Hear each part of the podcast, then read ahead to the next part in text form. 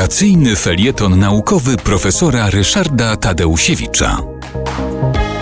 Oglądając e, wakacyjne niebo, piękne, lazurowe, widzimy białe ślady samolotów. I te ślady samolotów mogą nas cieszyć, no bo widać, że wielu ludzi dzięki tym samolotom dotrze na swoje upragnione wakacje, ale mogą też nas smucić, bo jest pytanie, co to są te białe smugi i czy one przypadkiem nam nie będą szkodziły.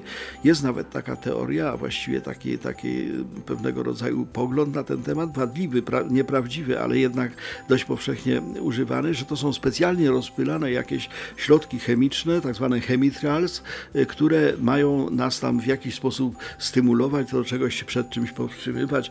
No, nie jest to prawdą. Rzeczywistość, rzeczywistość jest bardzo prosta, mianowicie na dużych wysokościach jest duża ilość tak zwanej przechłodzonej pary wodnej. Ta przechłodzona para wodna w momencie przelotu samolotu kondensuje się i tworzy się taka, taka miejscowa chmura y, w gazach wylotowych y, silników samolotu, w zawirowaniach, które towarzyszą przelotowi samolotu.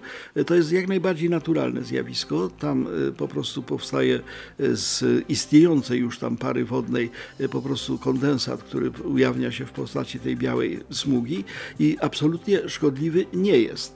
Natomiast w pobliżu dużych portów lotniczych tych białych smug jest tak wiele, że one no, zaczynają pełnić rolę czegoś w rodzaju parasola takiego, takiego przeciwsłonecznego. To znaczy po prostu ludzie poprzez te loty samolotów wytwarzają sobie dodatkowe chmury, a te dodatkowe chmury ocieniają Ziemię.